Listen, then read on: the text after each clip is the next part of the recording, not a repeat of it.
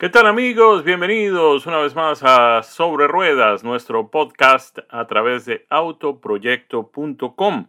Hoy hemos regresado a uno de nuestros formatos y es el que tiene que ver con eh, compartir con ustedes impresiones de manejo de varios vehículos que hemos tenido la suerte de tener a nuestra disposición. Eh, son vehículos de diferentes procedencias, de diferentes estilos, de diferentes segmentos, van orientados hacia diferentes públicos, pero hemos querido traer eh, un conjunto de varios de ellos. Vamos a comenzar con un Mercedes AMG, un eh, coupé de cuatro puertas, es el GT53, muy potente, muy deportivo, muy agradable de conducir. De allí vamos a pasar a uno de los SUVs más grandes del mercado, es el Lexus GX460, que viene un poco sobre las huellas eh, del que fue por muchos años el más popular de los SUVs en buena parte de los países del mundo, el famoso Toyota Land Cruiser.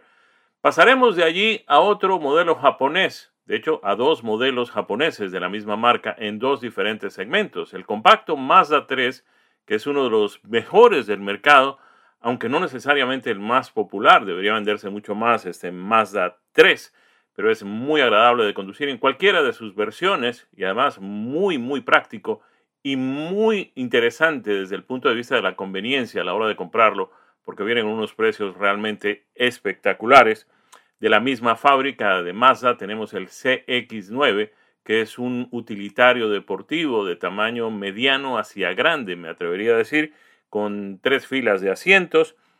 Eh, seguimos con otro japonés, pero este sí es de la marca Toyota, es el RAV4, pero en su versión Prime Hybrid. Prime, que significa que es eh, un poco más sofisticado, de gama un tanto más alta, pero además híbrido, y esto le da unas características realmente interesantes desde el punto de vista ambiental, pero también desde el punto de vista de la economía. Y concluimos con el Dodge Charger SRT Hellcat, el sedán más potente fabricado y vendido en los Estados Unidos. Además tuvimos la oportunidad de manejarlo con la llave roja. De estos seis vehículos estaremos conversando con ustedes a lo largo de esta versión de nuestro podcast sobre ruedas a través de autoproyecto.com. El primero es un maravilloso Mercedes-Benz AMG, Mercedes AMG, como lo llaman ahora. Le han quitado la denominación de Benz a los AMGs y ahora los llaman solamente Mercedes AMG. Este que hemos tenido la suerte de manejar es el AMG GT53. Y es muy interesante esto porque los GTs son obviamente gran turismos y mm, generalmente los gran turismos se usaban, esta denominación de gran turismo se usaba para vehículos deportivos. Este que hemos manejado, este GT53, es verdaderamente un deportivo, pero tiene una particularidad en lo que tiene que ver con su carrocería, que es una de esas que llaman coupés de cuatro puertas. Es decir, el vehículo tiene cuatro puertas, el vehículo tiene dos filas de asientos, a diferencia de los rosters que tienen solamente dos asientos y una sola fila. Este tiene las dos filas pero convengamos, la fila de atrás no es la más cómoda porque el espíritu del vehículo es un espíritu deportivo, es decir, no es un vehículo para transportar gente, no es un vehículo familiar, aunque puede usarse como un vehículo familiar y puede transportar cinco pasajeros. No irán muy cómodos los que van atrás, sobre todo si la persona que va manejando es alguien como yo, que tiene seis pies dos pulgadas de estatura y que pesa por encima de las 280 libras, en fin. Eh, pero para personas más o menos normales, el vehículo puede permitir eh, el uso por cinco pasajeros. Mm, y esto no, es, no significa que la cajuela de equipaje no tenga un volumen eh, apreciable. Lo que hace este vehículo un verdadero deportivo, sin lugar a dudas, es su propulsión, porque lo impulsa un motor V6, o mejor, seis cilindros en línea. Miren ustedes bien, seis cilindros en línea con tres litros de desplazamiento y el sistema EQ Boost que desarrolla 429 caballos de potencia y 384 libras por pie de torsión.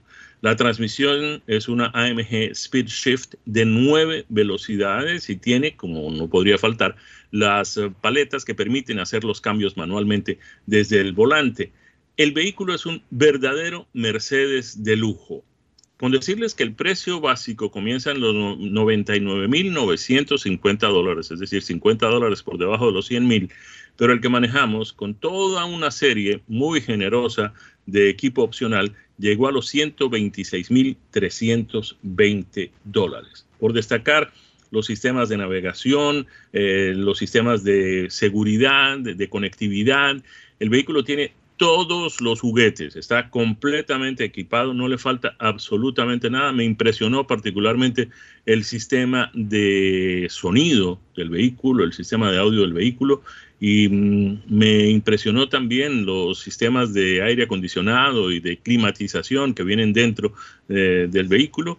El motor tratándose de un seis cilindros en línea, pues eh, a pesar de que produce esos 429 caballos, no resulta tampoco muy sediento. Son 20 millas por galón en la ciudad y 25 millas por galón en la autopista. Y quiero pasar de ese Mercedes-Benz, que es un coupé de cuatro puertas deportivo, a un vehículo casi descomunal, que es el Lexus GX 460. Ustedes lo pueden ver como el Lexus, mm, que resultó un poco de la adaptación de lo que en Toyota se conocía como el Land Cruiser. Es un vehículo de muy buen tamaño, muy grande, aunque no resulta necesariamente muy cómodo, sobre todo cuando hablamos de la tercera fila de asientos. Otra vez, terceras filas de asientos que pues no permiten condiciones de tiempo, es decir, las personas no pueden permanecer sentadas allí en un viaje de tres o cuatro horas, resultan bastante incómodos. El vehículo es muy pesado, 5.211 libras, pero viene equipado con un motor muy potente, eh, un V8 de 4.6 litros eh, que genera 301 caballos de potencia.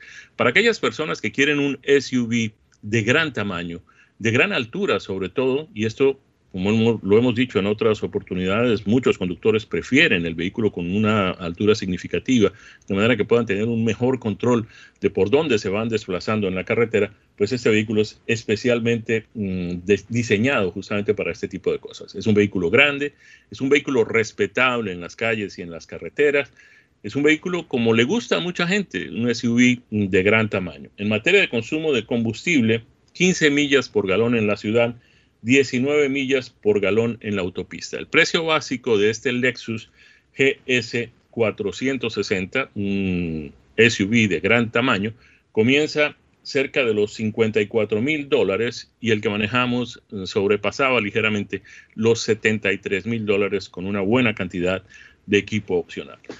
Me volvieron a traer uno que me encanta, el Mazda 3 me gusta el Mazda 3 además en cualquiera de sus versiones, en la versión sedán de cuatro puertas y me gusta todavía más el de la versión hatchback. Es un auto que merecería venderse muchísimo más. Este comentario lo he hecho en otras oportunidades. La gente cuando habla de los sedanes, de los eh, compactos eh, japoneses, recuerda muy fácilmente el Corolla, recuerda muy fácilmente el Sentra, el Corolla es de Toyota, el Sentra es de Nissan, recuerda muy fácilmente el Civic de Honda, pero por una extraña razón a la gente se le pasa un poco hablar de los autos de Mazda y hablar de los autos de otro fabricante japonés que a veces queda un poco a un lado, que es el de Subaru. Subaru obviamente tiene su, clientela mucho más orientada hacia aquellas regiones donde la tracción en las cuatro ruedas es imprescindible, pero hay unos vehículos de Subaru que realmente mm, se comportan muy bien en otros eh, segmentos. En el caso de este Mazda, este Mazda 3 es un vehículo que debería venderse muchísimo más. El vehículo es muy bien construido, muy bien acabado, muy bien ajustado. El vehículo tiene un diseño realmente sorprendente. Eh, tiene un interior maravilloso. Está muy bien tratado en lo que tiene que ver con el control de ruidos y de vibraciones. Viene muy bien en materia de potencia. Este Mazda 3 que manejé era el 2.5S con un motor de cuatro cilindros y dos litros y medio pero viene una versión turbocargada de 2.5 litros que le da una potencia realmente fenomenal. Lo interesante de este Mazda 3 es que los precios comienzan en los 21.445 dólares para la versión básica. Esta que manejamos 2.5S está del orden de los 22.455 y el más caro, que es el 2.5 turbo, muy bien equipado, apenas sobrepasa los 30 mil dólares. Esto lo hace muy, muy competitivo en este segmento de los compactos. Yo recomiendo plenamente este Mazda 3 a alguien que ande por ahí buscando un auto para, para, los hijos, un auto, un auto, lo que llaman aquí un entry level, ¿no? Ese vehículo con el que uno entra eh, con el que uno debuta en el mercado, con el que uno, el, primer vehículo que uno tiene, este Mazda 3 realmente se comporta de una manera excepcional. Hablando de Mazda y pasando ya a otro segmento y a otras características, mm, manejamos también el Mazda CX9, que es un utilitario deportivo de muy buenas proporciones. Yo no me atrevería a decir que es un grande, pero tampoco sería justo llamarlo mediano. Me parece que está en el eh, tamaño mm, perfecto. Eh, tiene tres filas de pasajeros, como siempre. Mm, tenemos que mencionar que la tercera fila de pasajeros no es para llevar eh, a nadie en un tramo largo ni en un viaje de cuatro o cinco horas, es apenas para mm, transportar a alguien rápidamente de un sitio a otro. Además, porque para viajar se requiere llevar equipaje y cuando tienes las tres filas de asientos llenas, pues simplemente no tienes espacio para llevar ningún tipo de equipaje. Eh, la salida y la entrada, obviamente, a esa tercera fila de asientos se complica. Pero si uno piensa en que el vehículo no es para siete pasajeros, sino para cinco, tiene un vehículo de muy buen tamaño, de muy buenas proporciones y con una muy buena capacidad de carga. En este caso, el vehículo que nosotros manejamos mm, tenía viene equipado con un motor V6 eh, que, entre otras cosas, tiene una aceleración bastante competitiva, no de competencia, pero sí competitiva, porque los vehículos de su segmento son mucho más lentos que este Mazda CX9. Eh, va de 0 a 60 millas por hora en apenas 7.1 segundos. En materia de consumo de combustible, eh, rinde 22 millas por galón en la ciudad, 28 millas por galón en la autopista.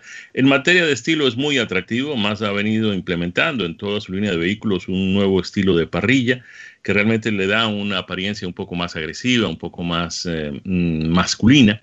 Eh, me llama mucho la atención este modelo y el que manejamos, que tenía un precio mm, pues bastante interesante, se trataba de la versión Grand Touring tenía eh, ese precio en los 43.040 dólares. De todas maneras, la versión Sport, que es la más eh, económica, más básica, comienza en 35.060 dólares y puede llegar a los 47.705. Muy recomendable este CX9 de Mazda, que es el utilitario deportivo de mayor tamaño en la línea de productos de este fabricante japonés. Y de Mazda nos vamos a otro japonés que es Toyota, porque este vehículo sí me llamó muy poderosamente la atención, no solamente por lo que significa, es un vehículo de muy buenas ventas en todas sus versiones, es un vehículo que es casi que uno de los pioneros de este segmento de los crossovers eh, pequeños, es el, el RAV4 de Toyota logra diferenciarse un poco de los demás vehículos de este mismo segmento, mm, que además todos los fabricantes lo tienen. Es el segmento de mayores ventas después de los pickups de gran tamaño en los Estados Unidos. Pero lo que llama la atención en esto, en este Toyota RAV4 Prime híbrido, son esas dos palabras finales. Prime significa que le han dado al vehículo unas características de lujo y sofisticación que lo hacen muy competitivo con vehículos muchísimo más costosos. Y en lo que tiene que ver con la versión híbrida, es una versión híbrida de conectar, es decir, que eh, las baterías del vehículo no solamente se cargan con el excedente de energía que produce el motor a gasolina, sino que también se pueden cargar, en la corriente eléctrica en los puestos de carga o inclusive en casa. Y solamente con electricidad, con la batería, el vehículo puede mm, andar 42 millas sin encender el motor a gasolina. Eh, para quienes trabajamos a 12 o 15 millas de nuestra casa, pues este vehículo simplemente nos permitiría ir y regresar sin necesidad de consumir una gota de combustible.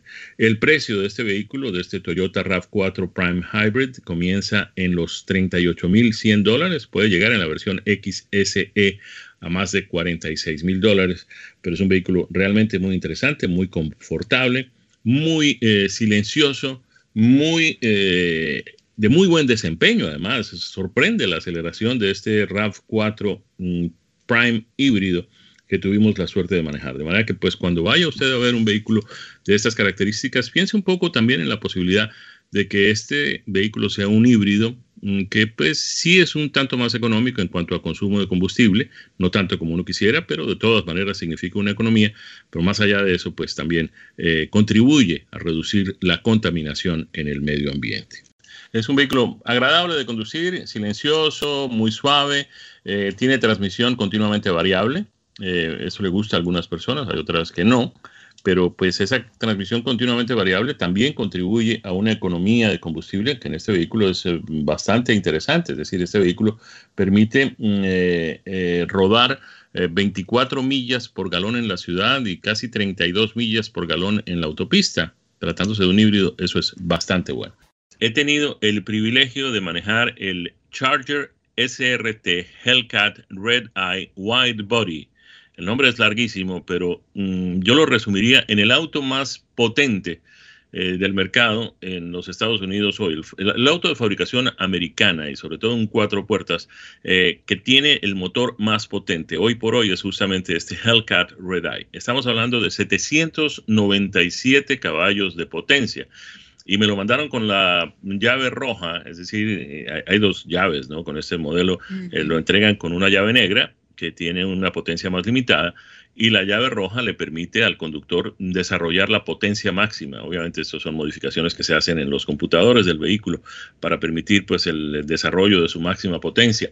Eh, es sorprendente. Además, el, el, ruido del motor, el ruido del motor no, la música que produce el motor es como si fuera una turbina de avión cuando lo vas acelerando, ¿no? Sientes el, chillido ese de altísima frecuencia eh, y el desarrollo de la potencia es sorprendente. Obviamente viene muy bien equipado, tiene unos frenos espectaculares, tiene una, el motor es un 6.2 V8 super cargado tiene una transmisión de 8 velocidades automática naturalmente. Eh, en algunos casos, eh, seguramente algunos de nuestros oyentes quisieran que esta versión, eh, que este vehículo tuviera una versión manual. No sé si la tiene. Debe ser muy interesante manejarla si la tiene. El precio comienza en 69 mil dólares, pero miren ustedes, le han puesto tal cantidad de opcionales a este Charger Hellcat Red Eye que llega a los 87 mil dólares prácticamente.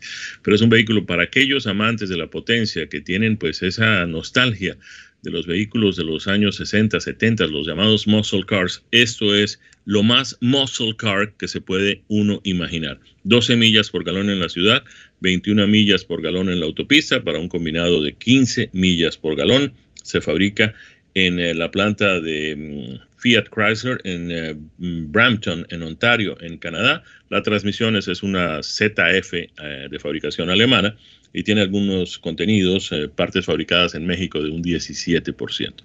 Vale la pena este vehículo. Pruébenlo cuando tengan la oportunidad, se van a acordar de mí. Y así, con esta reseña de nuestras impresiones de manejo de estos seis vehículos, el Mercedes AMG GT53, el Lexus GX460, el Mazda 3, el Mazda CX9, el Toyota RAV4 Prime Hybrid y el Dodge Charger SRT Hellcat, llegamos al final de nuestra edición de hoy del podcast sobre ruedas a través de autoproyecto.com. Como siempre, quiero extenderles una invitación para que estén de nuevo con nosotros. La próxima semana tendremos otra edición de nuestro podcast. Los invitamos a escucharlos en su plataforma favorita y mm, escucharnos a cualquier hora, en cualquier lugar donde ustedes prefieran, interrumpiendo si es necesario y regresando de nuevo después. Esta es una de las maravillas de la tecnología. Nos permite a través de los podcasts compartir con ustedes las cosas que nos interesan. Yo soy Jaime Flores. Siempre es un placer estar con ustedes. Felicidades para todos. Que la pasen muy bien.